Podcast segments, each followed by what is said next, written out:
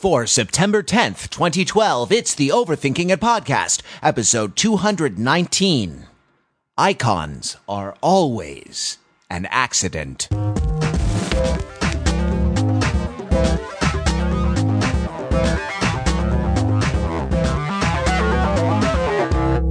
To the Overthinking It podcast, where we subject the popular culture to a level of scrutiny it probably doesn't deserve. From Los Angeles, California, where I am in show business, this is Matthew Wrather here with the panel uh, to overthink the Ghostbusters 2 logo. What do I mean by that? Well, we'll get to that in just a second. Uh, if you'd like to uh, to pregame for this podcast, you can uh, look up the IMDb entry of Michael C. Gross, who is our interview guest on this podcast. Michael C. Gross. It's imdb.com slash name slash nm zero three four three four five three. That's We always, we always deliver information in the most convenient way for our readers and listeners to assimilate. Zero one one zero zero zero zero one one. Now you'll decode it, and that's the podcast.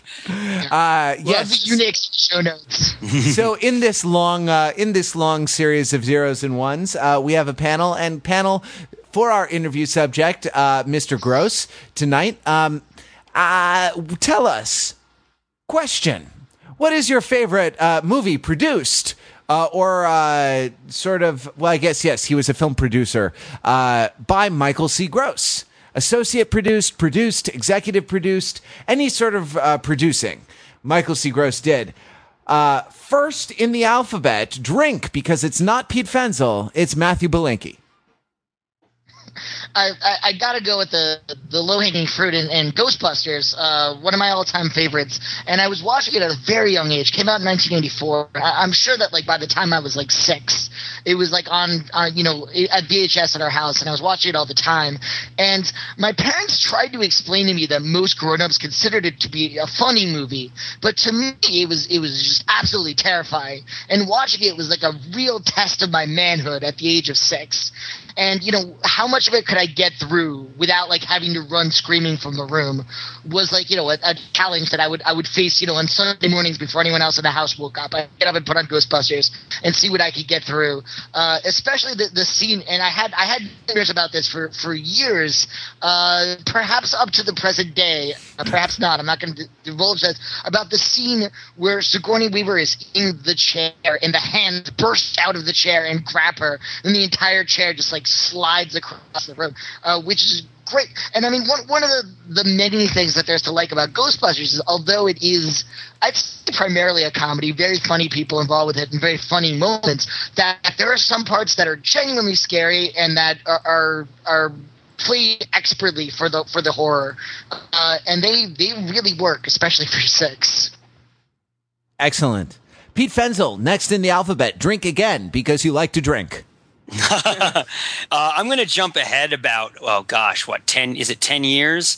Uh, yeah, about about nine years to the 1993 movie Dave with Kevin Kline and Sigourney Weaver uh, about the man who is an, uh, a lookalike for the president of the United States who ends up taking over as president as part of a plot by the senior cabinet members and the vice president to kind of exert uh, power, or the senior cabinet members to exert power over the White House in lieu of the vice president, who was too liberal, getting past the uh, past the, the, the succession. And that, that movie, I remember seeing that movie in the theater and just feeling like a profound sense of warmth around that movie. I mean, I was pretty young, right? Like, and, and it was it's very adult, adult, but it is adult in a way that speaks to a really broad audience of people and lot of ranges. And as a young teenager, it's sort of um, there was a there was a maturity to it and an accessibility to it and, and an emotional warmth to it. And uh, and also as somebody who's like a you know a wonk for for history and politics sometimes. And that all that whole element of it was played in a way that was really meaningful and resonant. And I just love that movie all around. And um, to find that that Mr. Gross was a producer on that too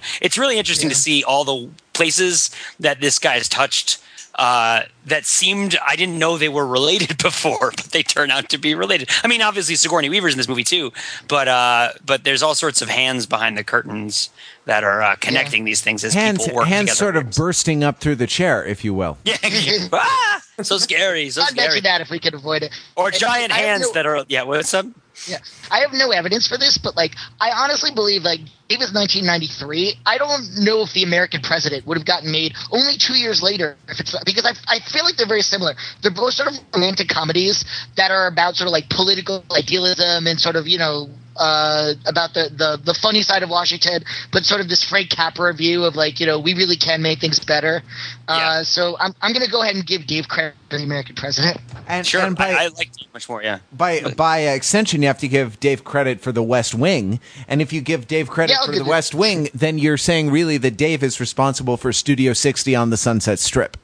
Oh no! In the newsroom, Yeah. the newsroom as well. So. Uh, Mark Lee next in the alphabet. Well, I can't take Ghostbusters, um, so I'm going to go with the next best thing. Uh, not even, well, just not Ghostbusters 2, actually. For me, it's the real Ghostbusters, the animated TV series, which uh, which I watched the crap out. of. I think Belinkie also watched the crap out of this uh, back, when you know, a Saturday morning cartoon thing. Um, I don't remember, I can't even recall a single specific episode of this, but what I do vividly remember is I had a book. There was like a paperback uh, you know, drawn. I don't know if you would call it a graphic novel, uh, illustrated book uh, with the de- with the with the story of the real Ghostbusters. I, I'm pretty sure I read that before I'd seen the Ghostbusters. Um, but uh, you know, and, without being able to recall any specific details of that, um, I, just cite that as one of the examples of something that uh, we were talking about the other day uh, after seeing Raiders of the Lost Ark, which are um, stories that you uh, consume as a young person that set your imagination on fire. Um, that's the best uh, language that I can use to describe that feeling of wonder and amazement, discovery when watching something like Raiders of the Lost Ark or Ghostbusters for the first time. And uh, I just associate uh, the real Ghostbusters, the, the cartoon, and uh, and this book was setting my imagination on fire. This idea that there is this green ghost, uh, which uh, you know. Eats food and is sloppy for some reason, and hangs out with Ghostbusters, um, and and their adventures with proton packs and uh, and that hot chick that they're hanging out with as well. Um, the whole thing, it it, it, it, it what I was going to say, it set my imagination on fire, on fire, and it's But still, this is a guy. This, to this day. this is a guy who made multiple Arnold Schwarzenegger movies. Mark, you're not going to cite one of those? You would think, right? But Mm-hmm. I'm, this is, uh, this is, I was trying to avoid this subject because um, I I think I've only seen part of Twins and I've never seen Kindergarten Cop. What? Oh, well, you should. Those are awesome. Oh, oh my goodness. I've been outed. I really, I, I gotta go, guys. You have something to do. Yeah. yeah. All right. I'm. I. I. I guess for that reason, I'm going to take Kindergarten Cop. Um, Yes. you know, not just for its uh, its intrinsic, um, its many intrinsic uh, admirable qualities, but also because of the kind of movie it is, taking a sort of ultra masculine, kind of hyper masculine icon and putting him into a. Uh, what into a kind of feminized situation or into a more kind of caretaking uh you know the provision of childcare uh, as a kind of more feminized role um not only did this movie lead to uh you know junior later on but i feel like without kindergarten cop in 1990 there would have been no vin diesel in the pacifier in 2005 Yeah. yeah, and that bus ride would have been a lot worse for me when I watched The Pacifier, which was a wonderful distraction during that bus ride that I took from New York to Boston. Oh man, there's a lot of movies that are like that. Yeah, um, Yeah. all those. What's those the Hulk Hogan movie where, where he has Mr. to uh, Mr. Nanny, Suburban right? Commando? What? Um, oh, right. Suburban Commando's like that too, but Mr. Nanny, and also he's in one of the Three Ninjas movies in a similar kind of capacity. Um, So Hulk Hogan's entire career not possible with that Kindergarten Cop. pretty much. I know yeah. some of those predated. I'm still giving credit for, for even though those movies came before Kindergarten Cop, not possible without Kindergarten Cop. And also- Anti-time. also- Yeah, anti-time. yes. Honestly, all you needed to say for, for your nominee of Kindergarten Cop was it, it's either it's not. I'm not going to do the accent, but either it's not a tumor or who is your daddy and what does he do? and either of those would be Dayenu. Honestly. Well, um, so our interview, our interview uh, tonight is with Michael C. Gross. If Michael C. Gross had associate produced the the animated film of heavy metal, Dayenu. Dang. If he had uh, if he had associate produced Ghostbusters, Dayenu. Dayenu. Dying- If he had merely been the art director of National Lampoon when the famous "Buy This Magazine or We Shoot This Dog" cover uh, was published, Dayenu. Dayenu. Had he only designed the Ghostbusters logo, Dayenu. Though there's a, there, there's a uh, there's a I guess Dan Aykroyd um, d- actually came up with the idea for the Ghostbusters logo, but he executed it as the designer. Uh, had he only designed the Twins logo, Dayenu. Um, we it's uh, it's amazing that we have such a storied uh, film producer, art director, graphic artist. Uh, and it's it's kind of like he's he's punching in a weight class like five or six weight classes above overthinking it. So How the crap did he get? Did we get him? on this Yeah, the bad news is that he's he's here basically to yell at me. so so it's the uh, other side of that coin. a, a while ago, Belinkie wrote an article called "The Brilliance of the Ghostbusters Logo," and if you Google for Ghostbusters logo, uh, after you actually do all the uh, the links related to the Ghostbusters logo, like all the image links and things like this, this is the first uh, critical article about the Ghostbusters logo. If you Google for it, um, so Google Ghostbusters logo and reread Matt's article from Tuesday, December thirteenth, twenty eleven about the brilliance of the Ghostbusters logo, where he uh, you, you um, really praise the Ghostbusters logo for uh, being sort of diegetic and extra diegetic at the same time, and also kind of straddling that comedy horror line that the movie sort of straddles, or sort of reducing uh, uh, reducing horror to comedy. But then you take you take to task um, the Ghostbusters two logo, and and Matt, why don't you just refresh for us why you do that? Well, because in the first, the original logo, the ghost looks uh, sad or surprised because it is in the process of, of being busted. Uh, but in the second logo, although the ghost is still within the the, the busting uh, circle, uh, it, it's got a big smile on its face and it's extending its hand with the two fingers. So it's sort of unclear: is the ghost something that we're busting, or does the ghost represent the Ghostbusters themselves? uh, and I just felt the the the uh, the symbolism of the logo has been muddied. Understood. Uh, All right. but but I, I wish I'd, I'd used uh, softer words to, to make this criticism. Had I Well- known that he would be googling Ghostbusters logo later. Now, now that you do, so uh, it turns out that six or seven months later, uh, Mr. Michael C. Gross, the designer of the Ghostbusters logo and a uh, an associate producer on the film Ghostbusters, uh, must have Googled Ghostbusters logo and found his way to our article and used the comment form at uh, overthinkingit.com slash contact to send us uh, a message. Um, and I, you know, I won't read the message because I think I think uh, I gather from speaking with with Mr. Gross that he re- regrets the the harsh language that he used. but he he may have it's a short message. Right? yeah, he he may have made some locate uh, uh, mention of the location of our heads and what other parts of our anatomy our heads might be stuck into, and uh, you know. Uh, and encouraged us to publish his comment. Well, we went one better and contacted him, and uh, and we um, sort of apologized, I guess, when I when I wrote him uh, for having offended him, but invited him to uh, come on the podcast and to take Belinkie to task. So, Matt, are you ready for your dressing down?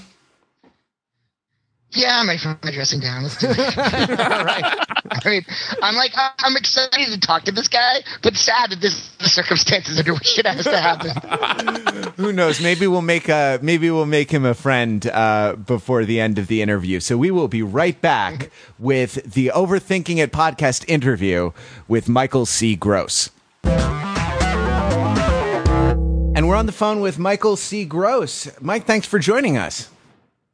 Yeah, well, you caught me at a strange time. Uh, I was actually uh, I had something that didn't agree with me at dinner, and I was just going into the bathroom, and I thought I'd taken the headset with me, but then I'm afraid the sounds you would have heard would have been particularly diegetic to this conversation. uh, by the way, that's a word I never did hear. I, I've never heard that term. I had to look it up. I was surprised that. what the hell are you people doing in film school? For, fortunately, none You of know, how about you learn? How about you just learn to write a script? Oh, I'm sorry, can I swear? yeah, go right Apparently a- go can. right ahead. Yeah, you know, forget about diegesis and all this crap. You know what this reminds me of? I have to laugh. Is um, just to be sure I'm on the phone with all the right players here. Is um, is uh, is is Binky there? Uh, yeah, Binky's here. Binky's there. Okay. No, first of all, I have to give it to your website. Anything that calls itself overthinking it can get away with anything. That's the idea. Yeah. yeah, so it's kind of hard for me to accuse you of overthinking it when that's the name of your goddamn website. but uh, you know, I'm reminded of um, you know everybody who creates anything. The last thing they want to hear from is a critic who doesn't agree with them. so as soon as you get the critics, you start, you know, you you attack back. When in fact, you know, there's smart ones and bad ones and whatever the rest there are. I was reminded of after we um, uh, after we released Ghostbusters. Sorry, I'm sipping water to help my voice here. After we released Ghostbusters, I went to some cocktail party, press thing, whatever it was, and it was a French film reviewer and he's arguing about why he didn't like the movie with somebody. And he's he's saying, and I kind of you know I kind of eased, eased into the conversation, kind of listening. You know, it wasn't directed at me. And he says, "Well, clearly, Ghostbusters is a metaphor for Reaganomics." uh, said with a French accent, of course. And I, I said, "Excuse me, but I made the movie, and no, it's not." He went, "Yes, it is." And I thought to myself, no, it's not. I made the movie. so I don't know what to say, you know. So I'm looking at you. And by the way, I apologize for being rude in my response to your uh, to your article uh, about the logo. I did. I think when I got a phone call from you a little while later, you said it's okay. It's the internet. We can be rude. And actually, I've been very critical of the lack of civility on the internet. And I apologize. If I had known you face to face, I wouldn't have said. If I did say you have your head up your ass, I would have said it with a smile. You, and you can't tell. anyway, I don't. This is. It's, it's a very. Why, why did you write this? I know it's 'cause of First what, of I know all, it's what I, know it's what you do. But why'd you write this? I, I just I just want to point out to start that the article is called "The Brilliance of the Ghostbusters Logo." that the article is mostly about how awesome the logo is. Um, and then so and be, because obviously the the whole point of the movie is encapsulated right there that like ghosts are terrifying and inexplicable and, and overwhelm our capacity for rational thoughts. But what if you could just call the exterminators to get rid of them? And then your biggest problem was like haggling over the bill. And it's all right there in the logo. And and it encapsulated in that great first scene of the movie which is played totally straight as like a, a horror scene where the librarian is alone in the basement and weird things start happening as she rounds the corner and screams and then you get the logo like it, and it's all sort of reduced to the level of like a commercial um, with a, with a little jingle and it's great. Um, so then the, the the part where we diverge is a little um, and I feel I, I'm, I'm a bit of trepidation about getting into this because obviously it's, it's difficult to argue with success and and you know the, the the movies are wildly successful and, and you are obviously a graphic designer of the first order uh, if I known you were going to write, I would have I would have chosen to write something about like Pirates of the Caribbean or something. Um, but the, the second logo, the ghost looks looks a little happy for me. For, for, Okay, for we'll go taste. there. We'll go. We'll go there. We'll go Yeah. there. Okay, and there's a couple of things. Um, by the way, uh, a little bit of self promotion here. Self promotion. I went to Pratt um, in Brooklyn. Uh, God knows, 50 years ago, and I remember going there like any kid who goes to art school who can draw and paint and doesn't really know what he wants to do. And in high school, he published fanzines and we made 60 millimeter movies. And I didn't know what I was going to do, but everything was a dream and everything was ahead of me. And you get this education at Pratt, which I think is arguably still the best art school in America. And um, it's now celebrating its 125th anniversary. And on the Pratt website, they've got a little thing they're doing where they want people to vote for the most iconic images ever created by Pratt alumnus and uh, faculty. This includes things like the Chrysler Building, the 56 Thunderbird, uh, IBM. It goes on and on. Okay, and you vote and they're going to take 125 of them and put them in an exhibition in November in New York. Well, I'm two to one over the sec- over the Chrysler Building as the number one as the number one most admired logo icon in the history of 125 years of Pratt. You beat Paul So you can Rand. imagine. You can imagine how I feel about Paul Rand. He's like seventh. no, in, in my book, it would have been George Lois would have been first because George Lois is a god to me, and he's a you know. But that's magazine, and they're like, that's other, and, and, and what I'm getting at is they are truthfully talking about iconic, okay? And icons are not created. Icons are always an accident. I, I don't think there's a single icon you can tell me that was not an accident. You you go out as a designer or a creator, whatever. There's no use the word designer that's what we're talking about. And you created what's needed for that product or that place and that time, and it works.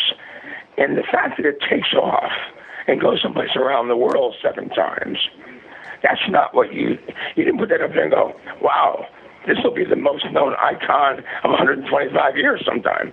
No, you don't. You do it. You you do your job. And the other things are all actions that come out of popularity, fame, sales, call it what you will. You know what I mean? Yeah, Michael, I, I mostly agree with you, but uh, to bring up one counter example that comes off the top of my head would be uh, the industrial design of Apple uh, and how Steve Jobs and Jony Ive and, and folks like that like obsessed, obsessed over the, the physical uh, appearance of their products, and I think designed them to be icons. Um, is, is that Uh, an exception, true. or But the, at, the time, they had 10% of the market. Right when they They wouldn't be started icons. when they started making They wouldn't the be iPod icons if they only had 10% of the market. Right. It's the iPod They made it an icon. Yeah. Well, that's. I mean, that's an interesting. That I think that that goes to your point, um, right? Which is that like no one knew. I guess if the iPod had failed, right, in the market, then that whole that whole language of design would have been, uh, you know, uh, would have been dead on arrival. Um, but can you can you say a little bit, Michael, how how the the logo, the um, red circle with the line through it, the canceled ghost came to be uh, on the poster, on the teaser poster for the movie, as opposed to say the Yeah. title or the stars that- or something? that- you know, that's that's that's part of the story I'm trying to tell. Is first of all, my role in that movie. Sorry, I needed water. That role in that movie was not to be a designer. I was a producer. And also because I came out of heavy metal, I was an art director. Right. So the thing that this movie needed from my specialty was special effects and original con- original conceptualization of all the ghosts and creatures that didn't look stereotypical like earlier ghost movies or whatever that is. Also riding that line of how many should be funny, how many serious, and because there's always been an understanding uh, professionally, not only in publishing but in my movie history, that I know what's funny doesn't mean I'm funny, but I think I have a good sense of what's funny. So you run this funny line, forgive the pun, um, of trying to interpret material that is either silly or not silly, etc. And Ivan wanted that to happen in the movie. He wanted to keep the serious kind of serious, the tongue in cheek kind of tongue in cheek, and the outrageous down and out silly. So we had these options and how you handle each piece of it. And I'm a producer, not a designer. Now, in, in Danny Aykroyd's original script, he described that logo. he said these guys went to work and they had a logo on their car, and it was a ghost trapped in the no symbol. So I don't take credit for originating the concept. I take credit for executing it and designing it. Mm-hmm. Uh, I would love to take full credit, but I think that would be unfair. It's like a write, It's like a writing and design team in advertising. You know what I mean? Great Sure. things come out of the two teams, and, and that's Right. what we were understand. So But the look of the the only ghost goal- in, in there. well, go ahead. Oh, sorry, didn't, didn't mean to interrupt. I, I think it's it's interesting. The look of the ghost in the nose sign is not like any ghost in the movie. It's like a very, it's like a Casper the Friendly Ghost type ghost, like a guy in a sheet. You know, which is which is so great because it's sort of this 1950s cartoon ghost as opposed to like the actual scary looking ghosts that show up in the film. Exactly. Let's take the next stage. that was my take, and I had artists in the special effects department, including someone named Brent Boates, who worked for me in heavy metal, an excellent cartoonist, and I had him do variations that ran from what might be an what might be the company's light logo in the same way. Have you ever seen um, um, uh, the bug exterminators companies? You know, they make like they make like Yeah, funny like Orkin Man. Huh? Yeah, like or, Yeah, they make- Yeah, they make silly.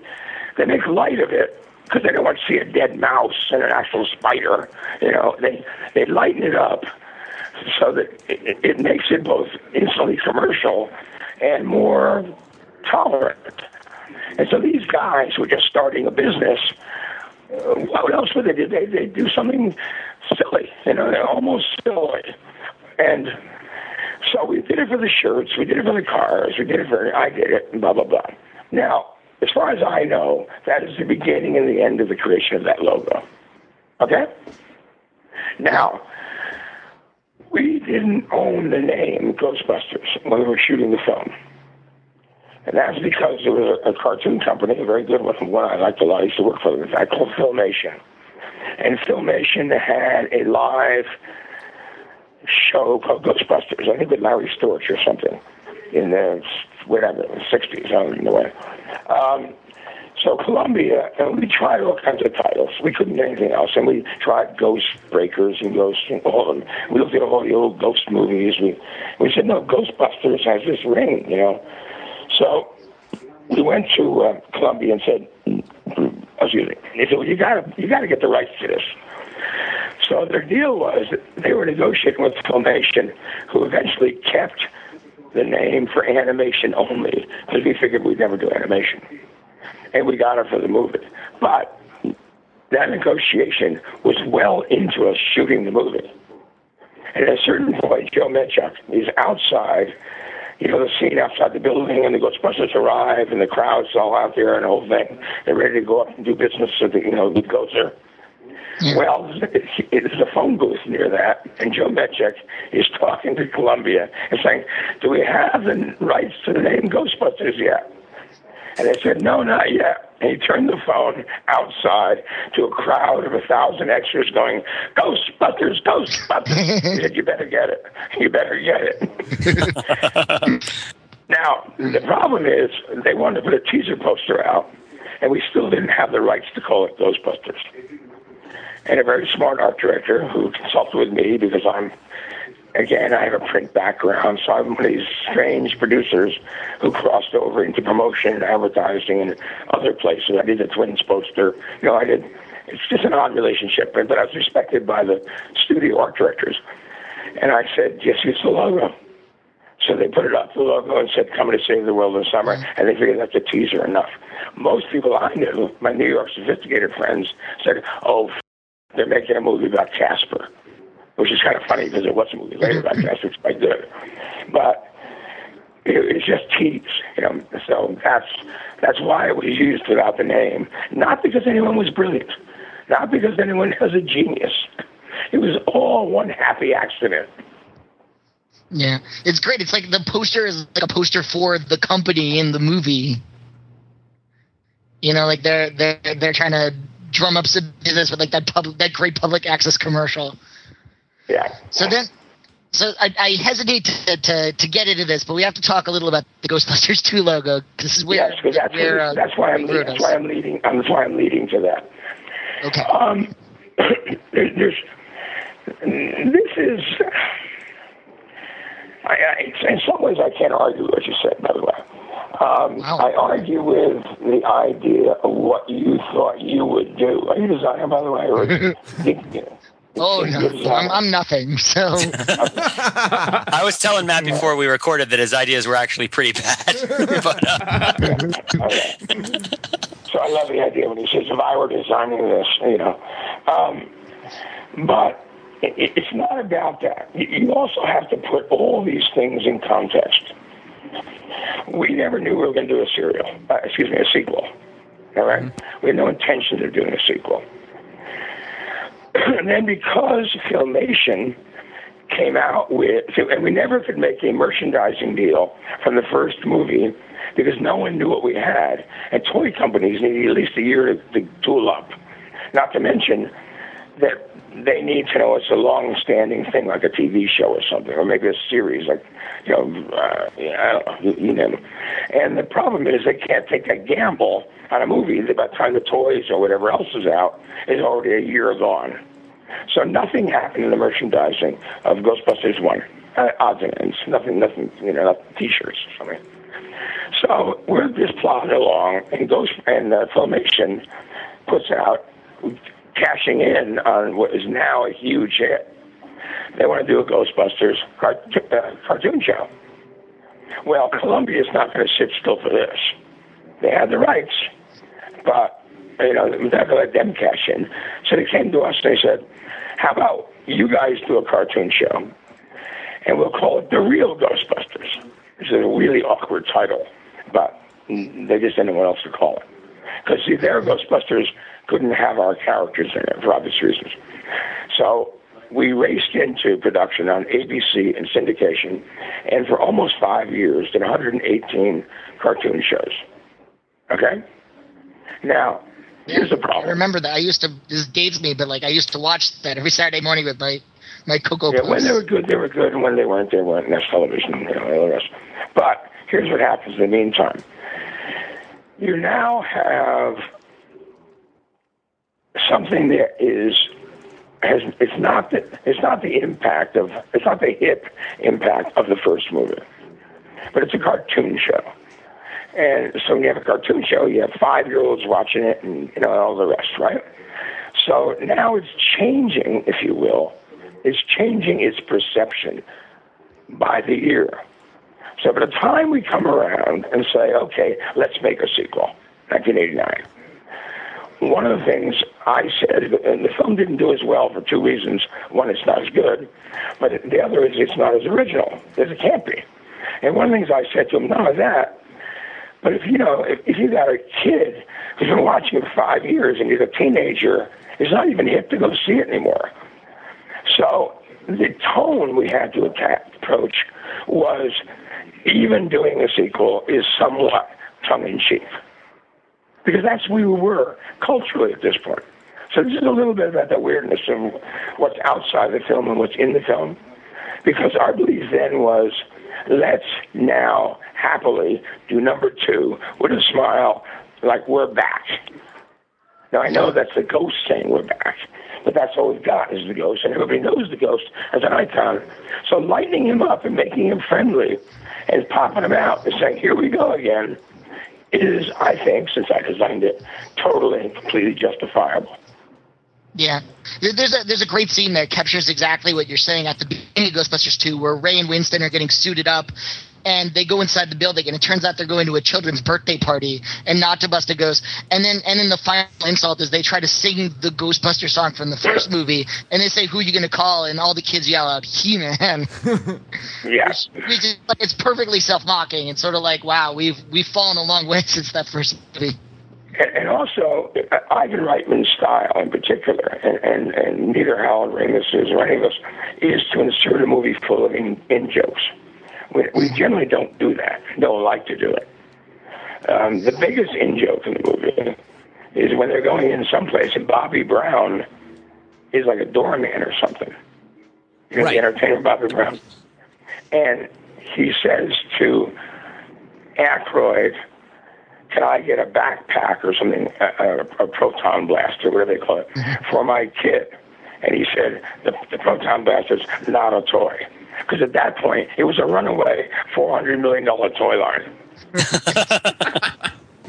Okay, so we we so the so the two logo becomes basically an in joke. It's it's a little weird that we use it in the movie. I admit that it's actually a little strange, but our thinking wasn't it that it was thinking more like victory, peace. Here we are again, friendly. Yeah. Even though in the advertising we are saying it's to number two, so you- you've got a point there. We, we just we didn't see it that way because you have to remember at that point the whole thing is so iconic that you can f- around with it. Does that make any sense? Yeah. Now, It's- if you did number, now let's say you did number three. Okay, I can't believe there would be a number three. Let's say you certainly will not talking do. about it. Yeah, I know. I don't know what they do. I've been out of the business 18 years, so I don't know. But I knew Del Bill, and I know Ivan, and, uh, and Danny's the ultimate enthusiast about everything, and who the f- knows. But I can't imagine to be a logo in which they just put three fingers up. Am I? Yeah. Yeah. I've seen I've seen people trying to because they're so enthusiastic about Ghostbusters three that they're sort of mocking up what a logo will be online. I definitely saw one where there's a ghost that has three heads and it's it's in the new sign. Um, but people people want that movie to happen. I I don't know. I don't know what you know. People are like, you know, would they hand it off to a new bunch of Ghostbusters, or would you know? It's a very, very, very, very difficult task. Uh, sequels are, and let's face it, you know, after Godfather and uh, maybe uh, Terminator, and uh, you know, there's like there's there's five movies you can talk about with a sequel. Maybe was as good as the first, if even sometimes better. And that it's really hard. And the biggest problem is there's no surprises. Now, on the other hand, you're going to have an audience who last saw the last one 20 years ago. So I don't know. It's going to be, it'll be a very, very difficult task for them. And uh, I'm not, I'm not part of it, so it doesn't matter. Yeah. Would you, if if they ever did a Ghostbusters three, would you be there on opening day? I Hey, can, I, can, can I ask a question about another sort of imagined imagined sequel and like your thoughts about icon, iconography and whatnot? Because we we've been hearing about the potential for a twin sequel, and Twins Oh, is yeah. such is such an iconic movie. And you and I was su- surprised to hear that you designed the poster. I mean, not because of anything, but it's just because it's an awesome poster and it's a very iconic, uh, almost cartoonish poster in itself. And it I've been thinking about this twin sequel, and it doesn't seem like it would be as iconic. Right. That was photographed by photographed by Annie Leibovitz, by the way. Oh wow, really? That's that's impressive. with DeVito with DeVito leaning up against Schwarzenegger like that. She Yeah. did that. That's amazing. Yeah, yeah. Were you, uh, you know were- what he wasn't. You know what he wasn't happy about? Did you ever see the issue premiere? no. It has. I mean, it has a, a Schwarzenegger and the top of Danny's head in the cover, which I think is brilliant. Right? he was really, really unhappy about that. and he's a wonderful, generous, loving guy, but he, he just the short jokes were enough already. Okay. I don't know what they would do with a sequel to that. You know, I don't know. I don't look. I don't like sequels any more than most people do. You know, I I can't watch blah blah blah number seven. You know, and all the rest. I think it should. You know, and so I'm not. I'm not enthusiastic one way or the other about any of these things. I don't even go to the movies anymore. I haven't been to the theater in eight years. I, I wait till they come home. I watch them on my 50, 50 inch flat screen, and you know. Yeah. Well, what I'm kind of artistic active. stuff doesn't get you excited? What are you enthusiastic about these days? If you've moved, moved past movies, Nothing. nothing. No, I'm tired. I'm You ever almost draw anymore? 70. I'm almost 70. It's like what? You ever draw anymore? Yeah, I paint. That's almost all I do. I, and I love photography now. I have a Leica. I make these little projects for myself. Uh, believe it or not, I ran an adult site for five years. But that's a. I'm admitting it here, but you'll have to research that one. but it was. It was. That's for It was overthinking kind it after dark. Yeah, we'll do that one later. yeah, it was, it was a smart magazine style but I went around the world photographing naked women, which is something I always wanted to do. And it's uh, work if you can get it. uh, but I'm tired of it now. I mean, a woman, a woman just came the other day and asked me if she could take some nude photos of her, and I said no. I don't feel like it. It's like I never thought I, I never thought I'd see that day in my life. no, I shoot I shoot landscapes, seascapes, city photography. Um, I have a website, uh, michaelcgross.com, and you can see what I do there. And I, I like my paintings, but I'm not a driven enough artist, know, and I sell them. And I sell them for a couple thousand bucks, and it's nice. I live on the beach. I'm, I'm so retired, and I'm fundamentally lazy. You know, and I don't have to work, so you know, you know, I curated an art museum here to keep me intellectually, you know, clicking away. Now, Michael, I'm I'm curious to go back to uh, you know what we said earlier, specifically about the movies and how they don't excite you anymore. And when you say that, do you mean that uh, like, you know, you're not excited by the movies in a way that you know after any of us had done it for enough years, would, would do anything, would not be excited about it, or is there something particular about the trend in uh, the movie business um, that has turned you off to it? Uh, that's an interesting question. Uh, when I walked away in '95, um, I went to Italy to be a painter. I had grown deeply tired of the industry. First of all, it's a young man's business. It's it's really tough. It's a really tough business to do. I mean, it just it's boy, you got to have energy in for it, and you got to be at the top of your game all the time. But I was tired of Hollywood. I was tired of the values. I was tired of fighting with Asians. I was tired of going to parties where everybody's got a new deal. And I just thought, you know, I don't want this mm-hmm. anymore. I made I wanted to make movies since I was 12 years old. Okay, I made 10 movies. I'm happy. One of them is arguably one of the great movies of all time. Kindergarten You know, I know, Cop, right? not, I know, I, I know, I didn't direct it, but you know, I'm one of 12 people who made that movie happen. You know, I can live by my title, and I've done a couple others that I'm really proud of, like Twins and Dave. You know, We all love Dave. So- yeah, definitely. My my and I, mom. I, did, I, I also did a lot of second unit work on Dave. I'm a second unit director on it, and I'm proud of my work on that as well. Wow! I Wow. have to tell you a story that I'm going to apologize for again. That my mom liked Dave so much, and she would watch the VHS again and again, that I actually uh, lost her VHS of Dave. I like threw it out one day, so she would have to stop watching it. I mean, but I, I love it. She was I literally every day she just put on Dave while she was puttering around the house. So that's that's how how revered it was in my household growing up. You know, the other nice thing about Dave is every second was a joy. Oh yeah. Every actor was a joy. Every scene was a joy. It it flowed. We never suffered. It was painless. It was just a re- they were in Washington, and we, you know, and it was just one of those perfect movie making experiences. As was Twins, you know. So you know, I, I'm grateful for all that. When I do it again, I've been asked to. I consult on scripts a little bit, you know, but I feel out of touch. And the other is I don't have any connections anymore. I mean, I'm not even. I don't know ten people take my phone calls anymore. It's almost twenty years, you know, and so I'm just, you know, I did it. And now when you add to that, I love movies. I watch two movies, three movies a day, and a movie I like. I just watched, by the way. It's actually said this. I just watched Bad Day at Black Rock for probably the 40 or 50th time. It doesn't bother me to watch a movie 50 times. Um, I think the record's got to be King Kong, which I think I've seen about 300 times. But, you know, I just love movies. But making them at this point, I don't know anymore. And I've been asked if I would like, you know, would I make a little movie? If I made a little honest movie, like, you know, kind of a little melodrama, maybe. And then I talked to my independent producer friends who are just suffering so bad trying to get anything done these days. The business is worse than when I was in, much worse. Terrible, terrible business. And I just go, you know, I don't want to be there anymore. And I don't, and I don't like most movies being met. I mean, how many good movies have you seen in the last three years? And so you have to also remember, I don't go see any movie that has marriage, um, wife, wedding, So okay, no romantic, no, love. Yeah. No romantic com- Yeah. no romantic comedies. Do you like? uh Are there genres? Do you like? Do you like horror? The only romantic, the only romantic comedies I, I really, really love, and I love them so much, I watch them over and over and over again, Or Nora Ephron's, because they're just better rounded. You know, who was a friend of mine, and I'm sorry she passed away. And uh, No, the, the, the most fun I had recently, actually, and just a good old, cheap old, funny old humor, is uh, Hangover 2. Well, I was that- having- kind of breaks I've the rule. to Thailand. It has a it has a wedding in it.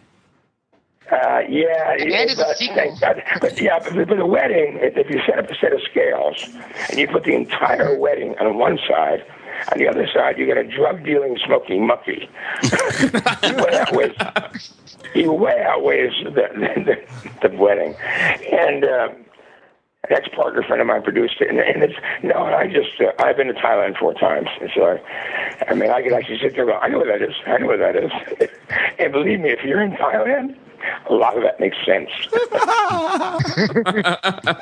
Yeah, the hang- We're yes, talking about the problem of uh, of a sequel not being as original uh, as its as its first one. I think Hangover Two, Hangover Two is, is often criticized as being the, uh, the, the sort of the poster child for that problem, right? I, you know why? No, I'll tell you why. Because it doesn't. that whole. Okay, it's just my. I don't know. Let's play film critic. You know, it's that kind of movie is just a series of setups and jokes. You can make those forever. It's not the like premise is like a clothes hanger to, to, to put the, the individual moments on. Hello. Yeah, uh, the the uh, what Matt said was that the the premise is like just a clothes hanger, and the individual moments hang off of that. Well, you have to, you have to like the guys. And then it's this running series of jokes that have to work. Sometimes they work, sometimes they don't work. I'm one of these guys who watches something like the wedding plan or the bride's thing or whatever it is. And I go, what? It's not a funny You know, if you line up enough jokes in a row, it's a comedy. It's okay. But we used to make comedies that were plot driven, if you can call you can call meatballs plot driven. No, they, they're not, not plot driven. It's just you start with some guys, then you evolve a plot, then you build the jokes. There's not many comedies like that right this minute, except romantic ones that I refuse to watch. Hey, Michael, there was, there was one thing I wanted to go back to quickly. Uh, you mentioned that King Kong is your all-time favorite movie, right?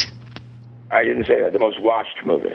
Oh, the most watched movie. Interesting. I'm wondering if it's a coincidence that, that Ghostbusters ends with the with the Stay Puft Marshmallow Man, which obviously a lot of shades of King Kong, especially when he climbs up the building to the top.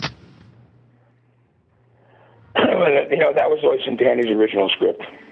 Right. So you just you just happened to, Even, to, even, when, to even when it was a very, even when it was a very different movie, and I can tell you this, right down to the end. I mean, the end after doing the special effects, after shooting it, after cutting it, but we haven't tested it yet.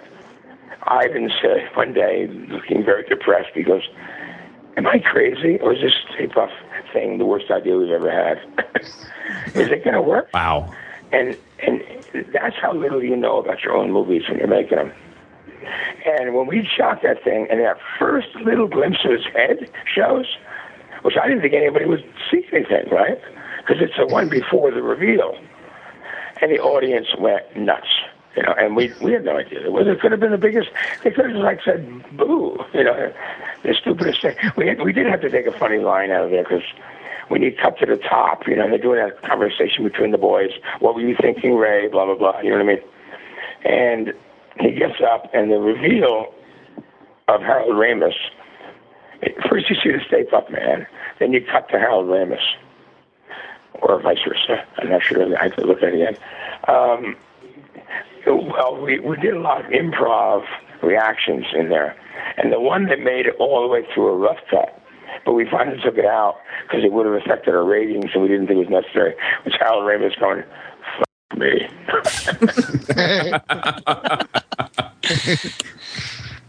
I, you know, I, I got to go back a little. You mentioned that King Kong, although the most watched movie, is not. You, you hesitate to call it your favorite. Well, first of all, there's no favorite movie. I mean, you know, you have to you have to put movies in context. You know, I know some Vertigo might be my favorite movie. You know, I don't know. You know, you gotta you gotta break them down. Some Like It Hot's my favorite movie, and it's like King Kong is my mm-hmm. favorite movie. It's like, you know, you can do three Billy Wilder films and you know talk about you know you know, you know some like Magnificent Seven's my favorite movie. And it's like I'm a melodramist. I like when I went to the movies, I was never a very sophisticated movie going as a kid. For me, it was all escape. So that's how I see life. If you look at all my work, I'm not very serious. You know, I'm not. I'm not. You know, everything I do is is take you out of this life to have a laugh, take you someplace for a thrill, take you someplace when those lights go down. All I wanted was to be taken away from my house as a kid. You know, I didn't want to be at home with my parents fighting. You know, I wanted to be sitting there, and I didn't want to. I didn't want to see these, you know, English dramas and, you know, I you know, Anne Bancroft with the blind kid. You know, it's like, you know, it's not. I just wanted to be taken someplace. You know. And so my my movies tend to run that way. Well, we were uh, Don Shay, who publishes Cinefex magazine. Do you guys know of it? Yeah. Okay, Don Shay and I went to high school together in Newburgh, New York, Huh. and published and published a fanzine together. Um, so one of the great moments we uh, got to share in later years was I'm making Ghostbusters, and he's publishing Cinefex, and he does an an issue with Cinefex on the cover.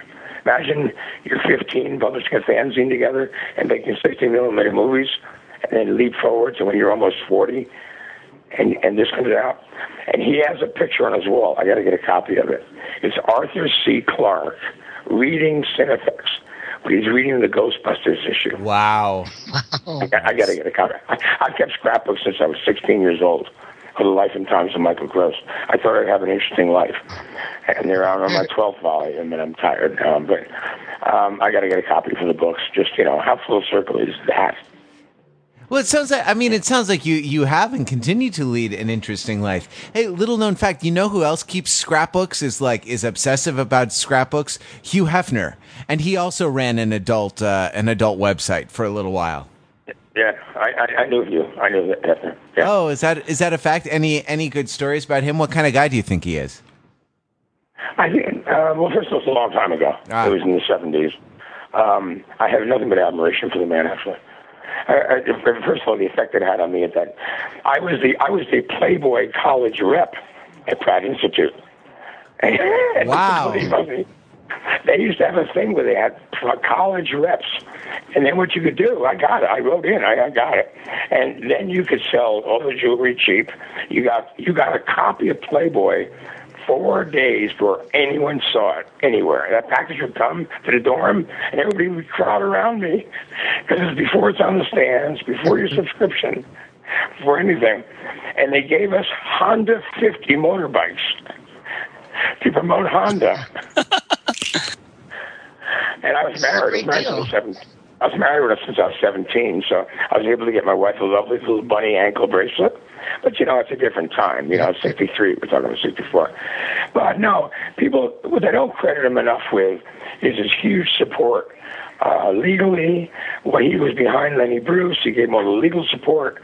His what he did with the uh, with poetry, with jazz, with writer left wing writers, whether you agree or not, who were lost causes in that time. You know, and he would give them all legal support. They had legal funds running for Nat Hentoff and people like that. Um, he's a brave man. Really agree with the philosophy. It was, a, it was a thing of its time, you know. But I have nothing respect for the guy. Although it's embarrassing to watch him now, but I think it'd be embarrassing to watch me now. Is it? It's probably been embarrassing to watch any of us too, but no worries about that. Yeah, it's a good thing this isn't a video podcast. Yeah, um, did you? Uh, was that so? Being the the Playboy college rep, was that any sort of influence on you when you when you started working with uh, working on heavy metal? No, not there, but um, Dave Kaestle and I, my dearest friend since Pratt, and my design partner at Lampoon, and uh, and rest in peace, he died uh, seven years ago. He was like my brother. We tried to start a magazine called Campus Kaleidoscope. How's that for a bad name for a magazine? Wow. We tried to start a magazine in college, and we even got people like Clive and to send us cartoons for nothing. Um, and this, it goes on and on. Uh, no, it influenced me as a magazine designer, but not filmically. No, my my first uh, my the path the path to Ghostbusters started with National Lampoon Sure. and it's I, I'm art directing National Lampoon, and Ivan makes a deal with Matty Simmons to do Animal House. But I knew Ivan a little because we had an off-Broadway show called the National Lampoon Show. It was a cabaret show that Ivan Reitman produced. Harold Ramis wrote it. Um, he starred Bill Murray, Brian Bill Murray, uh, Gilda Radner, John Belushi, and I think Harry Shearer. I'm not sure. And it was a road company. They cast Saturday Night Live out of that show. And John Belushi's wife was my assistant in the art department at Lampoon. And I known Bill, I don't know, since 1972 or something. You know, we were just, he was never, no one knew who he was. He'd never done a film, you know. He wasn't on Saturday Night Live yet because he wasn't. He didn't right. go to later, but that's another story. So, uh, but I did other things, and I'm just an art director, and I got tired. I ran a design firm, and, I was John Lennon's personal designer for about a year and a half, and consulted with the Muppets, and it was fun, but it didn't pay well, and it was print, and I was tired, and I didn't want to run my own business anymore. So I went back to Lampoon, and I said, I did Esquire, but they changed the magazine and fired me. So I went back to Lampoon and said, look, I have a little office in the corner, and maybe I can just do some freelance books for you, and maybe sort things out. And they were doing heavy metal books. And they said, yeah, you can do all the heavy metal books. So I did the book with Alien, you know, that kind of thing. So I'm in there doing these little books, you know. Now, Len Mogel, who was the publishing partner of, of Matty Simmons, he controlled Heavy Metal, which is a magazine based on French material. And, you know, the rights to publish the American version. He wanted to have a movie because Matty Simmons had Animal House. So he wants his own movie. So he goes to me and he says, I want to do an animated version of Heavy Metal what do you know about animation? Hmm. I said, I know a lot about animation. I know, I know a lot about animation. By the way, big lie. I knew all. But when I say, when I say no, and I said, but I, I know a little bit, but you're not. I said, your biggest problem is going to be this. You're going to get all this material that looks very different. What you see on the screen in animation, and there are no animation studios then except Bad Saturday Morning. Even uh, uh, Disney wasn't animating in 1979 and I said, what you're going to have is you're going to have to translate this stuff, these complicated drawings, into something animatable for a budget. And somebody's got to get in the middle of this and be sure it comes out right. You know, like art director or whatever. And I said, I'll be this, I'll do that. And he goes, fine, I'll make you associate producer. So we got a deal with 20th Century Fox. We did some test footage. We went to England once. The whole thing fell apart. It just died. Didn't happen. And and that it was like done. It's not going to get made. So I went to Glenn S. my wife, and I said, you know, honey, let's sell the house. I had two kids. Let's go to California. John Belushi and Bill Murray and Doug Kenney. Doug Kenney's out there making another movie, Caddyshack or something. I said, they're all saying, come on out. The weather's fine. We'll get you in the business somehow. And here I am going back to my first love of making movies when I was six, 16 millimeter movies when I was in high school, right? So I think I'm fine. I'm done with my print career. Let's go make movies. So, but we had nothing. I had an advertising job waiting so to feed my family, but we had nothing.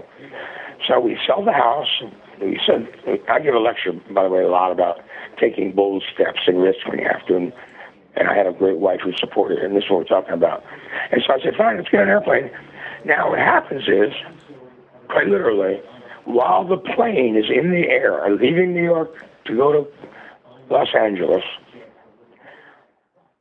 Len Mogel calls up Matty Simmons, and excuse me, calls up Ivan Reitman as a last ditch effort to get heavy metal made. And he said, Do you have any interest in this?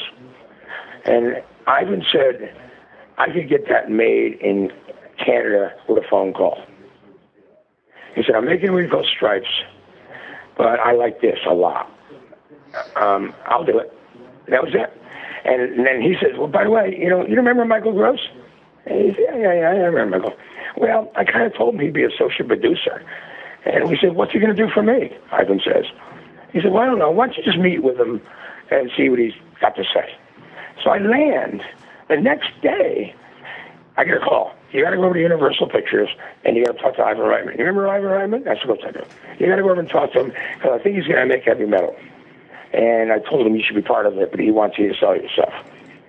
I said, okay. Now I'm already so confused. I went to Disney because I didn't know where the studios were, and I got lost. and I and I mm-hmm. drive on. I've never been in a movie lot in my life. I come back and I'm walking past because he was still alive then, a bungalow with a sign that says this spot reserved for Mr. Hitchcock. At that point in my life, I almost started crying. I couldn't believe that my life had taken this turn. I go in to sit with Ivan Reitman. So he says, Michael, I like, yeah, yeah. So he says, so what are you going to do? If you want to do some kind of heavy metal thing, right? So I get in the same speech. He goes, you know, that makes sense. Yeah, okay. I'll make you the associate producer. You want the job? Yeah. I, I produced my first movie within three weeks of arriving in Hollywood. Wow. Wow. Yeah, and all my everyone I know who went through Spencer Film School says, "F- "You, wow." well, I feel like uh, I feel And what like- happened is, what happened is when we went to do heavy metal, it was a huge task. We did it in eight cities, eight studios, five cities, three countries. It was a nightmare. We didn't have the time, half the budget, and I was the only one holding the film together. So they elevated my position above the director. I was doing the film, gave me two titles, associate producer and art director, because an art director they could put on the poster. They couldn't do the producer because they previous deals. And I delivered the film, basically, under Ivan's guidance. And it went so well that when I dust settled, and there I was, he said, it was only two years later we started, we were fiddling around with development. He said, I want to do this special effects movie. You know about special effects, don't you? I said, oh, yeah, I know everything about special effects. Another lie. But you did learn a lot about it in animation. And I brought in, and that led to Ghostbusters. yeah. That's cr- heavy metal is such a cult classic. I, I assume you've seen the, the South Park episode that has the the the, the I love of the it. South. I love the South Park, the South Park thing. I can't reach them. I've never been able to reach them and thank them. I have it on my iPhone. That, that's the highest. And you can imagine, parody, is what you can imagine, I didn't know they were doing that, right? so I'm sitting in my little place here, and I'm watching South Park, right?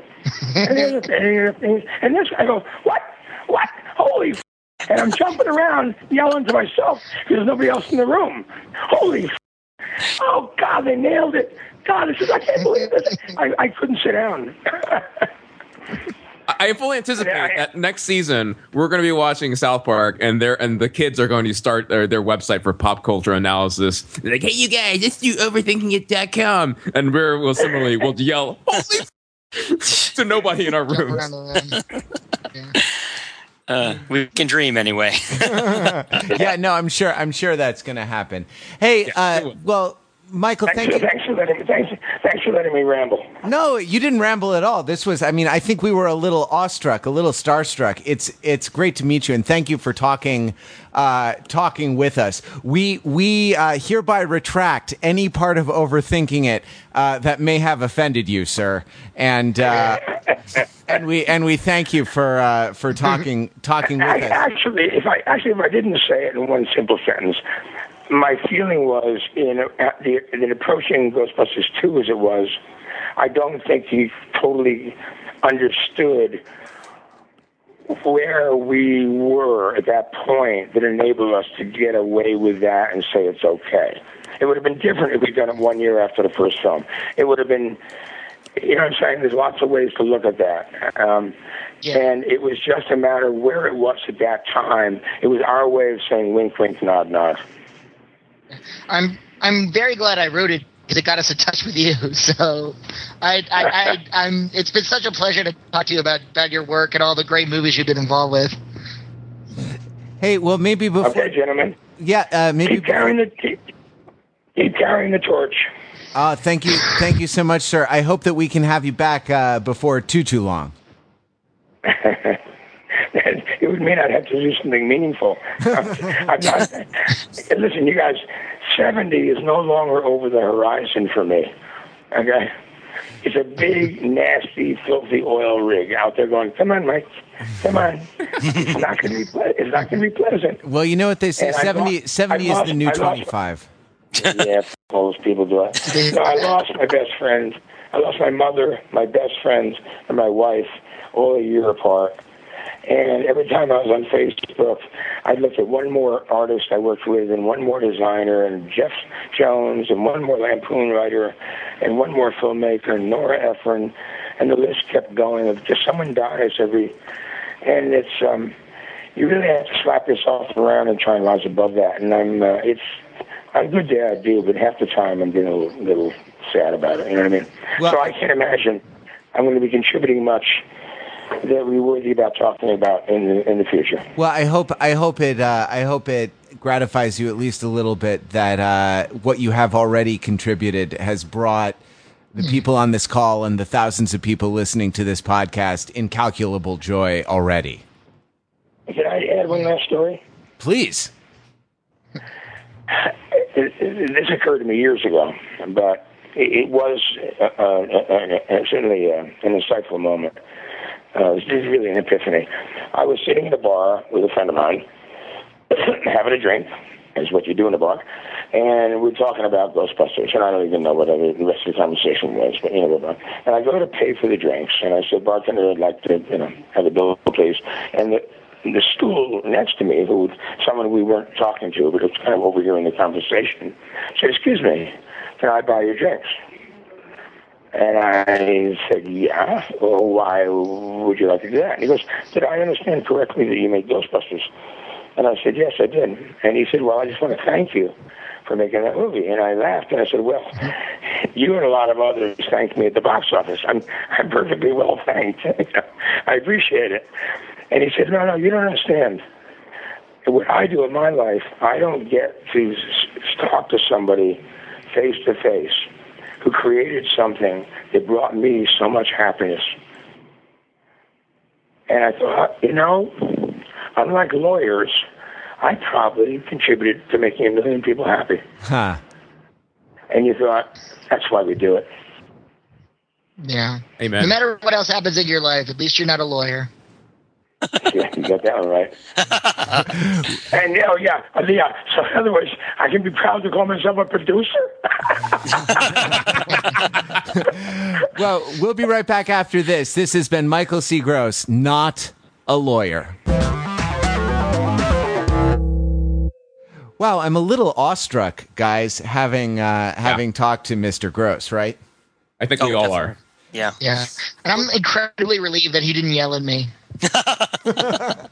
I but I I gotta say, and I don't mean to be maudlin or like overly sentimental or anything, but it does make me kind of grateful for you guys. You know, that is and kind of what we do on overthinking it, the, because you know, in talking about the site, we've always talked about how we've been friends for a long time, and the site has been a way of kind of bringing uh, uh, keeping us in touch and doing what we love to do and expanding that friendship to to circles of people you know uh around the world even. And like having been at the London overthinking it meetup a couple uh a couple weeks ago you know there are there are people all over the world who who sort of uh join with us. And it's I it I don't know. I like I say I don't mean to be too sentimental but like it it reminds me how important it is to kind of be be close with your friends and kind of enjoy the things you love enjoy the things you love in life together whether it's you know I don't know something consequential like uh uh, you know, beautiful architecture or uh, you know, gorgeous Hawaiian sunset or something, or something like Ghostbusters, which is what we like, you know, that uh, that that we can share that we can share together, right? Okay, maybe Oh, yeah. that was that was a little maybe that was a little overly sentimental. I'm sorry to to. I just I'm just trying not to ruin it with snark. Like there's such a huge impulse to like take the gas out of it by making a joke, but really I agree. And it's so difficult to just be like, I concur. like I agree. Go for it. I'm I'm I'm secure enough. You can make fun of me. No, no, no. It's great. No, it is great, and I think, and it's also when he when when when Michael Gross said, you know, why'd you write the article? A big part of it is that well, because talking about Ghostbusters is a way that I socially interact with the people that I care about. you know, like so it's not just about talking about the movie; it's about talking to you guys and to everybody else out there. I write I write about Ghostbusters because I'm incapable of saying I love you, Pete Fenzel. Uh, same, I think. Yeah, I mean, there, there's a guy who like he did what he loved, and he got to work with his friends, and like, what more can you ask for, right? That, yeah, absolutely. Yeah, it was a little bit uh, uh, disheartening to hear them uh, hear that he, I guess, for lack of a better word, had burnt out of of the movie business. Um, but uh, when, when I was asking that question, I was getting at you know, like, has he lost his love of the movies? And it was refreshing to hear that he had not. He, he watches by Yeah. his account like enormous quantities of movies. Um, I feel like if we were in his perspective, we'd understand what he was going through in Yeah. terms of leaving. Yep. Yeah, I, I hear that show business is hard. I really pity anybody who you know moved to LA to you know be in the show business. And so, from the bleeding edge of America, from Los Angeles, California, where I moved, not not only did I move out to, to get involved in show business, but I got a I got a degree in classical acting, right? which is you know, um, you know, which is definitely the path to fame and fortune. Let me tell you. That is you. to say, several days after you landed in Los Angeles, Matt, you were not directing a movie with animated boobies. Sorry, not directing, producing. But Produ- yeah, yeah, but he was above the director. Don't Yeah. don't forget that. Um, all right. Well, uh, I mean, I, I don't even know what to say after that, but if you have something that you want to add to the conversation, you can always email us at podcast at overthinking.com. You can call or text 203-285-6401. And one of these days we'll read your text message or, or play your call on the air. Uh, or you can do what most people do and join the discussion on the show notes to this episode. Until next week, um, we are the podcast, but until then, you can visit us at www.overthinkingit.com, where we subject the popular culture to a level of scrutiny. it, It probably, probably doesn't, Doesn't doesn't deserve. Too hot to handle, too cold to hold. They're called the overthink.